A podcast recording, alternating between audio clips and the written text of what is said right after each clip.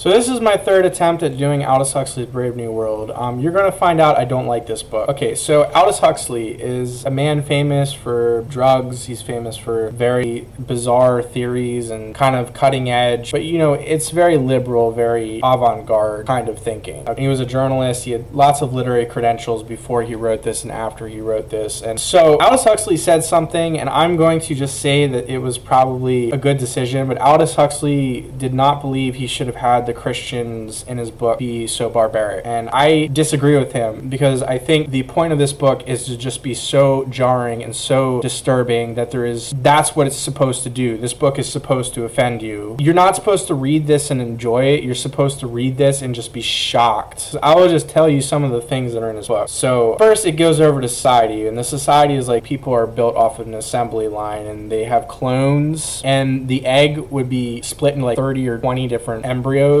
and they make 20 clones of the same person so people come off an assembly line. And then they induce some of them with fetal alcohol syndrome in order to make them semi-retarded so they do things like open doors. And there's like a class civilization of alpha beta down to i think the g in the greek alphabet. And everything is based on this like caste system. And, and of course the society is built around pleasure. So everything is to maximize pleasure. Like babies in the book when they do something they're not supposed to do they get an electric shock and then toddlers are allowed to just run around and have giant orgies. Like, this is the stuff in this book, and it is getting into some really weird stuff, which should shock you, especially how realistic it is in today's society that we could get here. And it's not something I would really confess is good literature because I think the book is meant to not be good. I think everything in it is meant to offend you and make you mad. And then, of course, the plot of the story is Bernard takes some really beautiful girl to a reservation where they have Christians, right? And the Christians crucify people. So the Christians are not practicing Christianity, they're like crucifying somebody, and then like whatever Aldous Huxley thought that was. And then one of them, of course, is the son of a woman who came from this society that Bernard came from. So they bring back her son and her to the society, and John is like disgusted by it, of course, as I would be disgusted by it too. But you know, the Christian society is no better. It's like disgusting. So there's like no real point of relaxation or rest. And there's even just one chapter of just it's the most incoherent chapter I've ever read in literature by one of these classic novels and it is just so incoherent. I did not like this book. I have to admit I did not like it. But I think if you like this book, there's something really wrong with you unless you like the thought behind it, but the book is not something you sit down and enjoy. The book is something that should offend you from page 1 to 259. It should offend you because the book is offensive. So some other things that they do. There's this drug called soma. Everybody takes it. It makes you happy, then it makes you hallucinate, then it puts you to sleep. Everybody takes this drug. It's like legal and everybody loves this drug. That's part of the pleasure of the society. You're like unhappy, take the drug. Then there's like casual sex. There's no real sex and everybody has birth control or is like neutered so they don't have kids. And everybody's sitting there, you know, having sex, having sex, having sex and Bernard, the main character, who is starts off really strong and then he just turns into this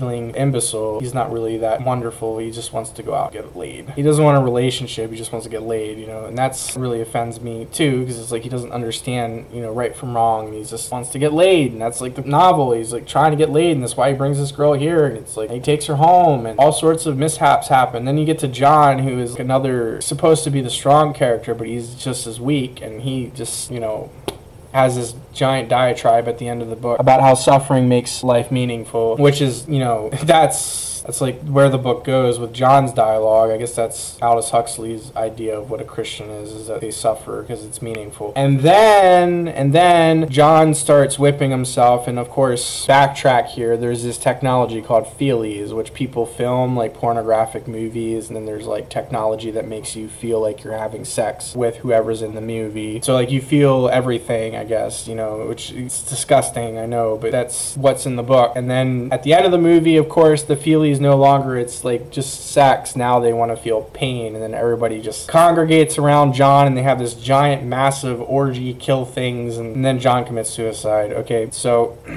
I, I That's the story. If it's as incoherent as it sounds, that's probably because the story is not very strong. But I don't believe it is meant to have a strong story. I believe it is just meant to throw all artistic ideas out the window and just have it be as jarring and ugly and disgusting as it can possibly be. Because I don't believe anybody should want this kind of society. And it is so disturbing, actually, that I can't, I, I just, you know, that's it. Uh, It's not like 1984 where it's disturbing because the people enjoy it. That's why it's disturbing. And in 1984, you can simply just say, well, you know, people would rebel. In this society, the people enjoy it and they won't rebel because they like living in this total, total moral anarchy. And it's not a very fun book to read. But Aldous Huxley, he famously questioned his artistic abilities with why didn't he make the Christian society better? I would just say because the Christian society can't be better if this is the society, because you can't go anywhere in this society and have morals that we see today, which those morals that we have today, I think this is kind of the premise of the book. Although it's an unintentional one, it's an unintentional moral of the book, but the morals of Christianity and the morals of our values as a culture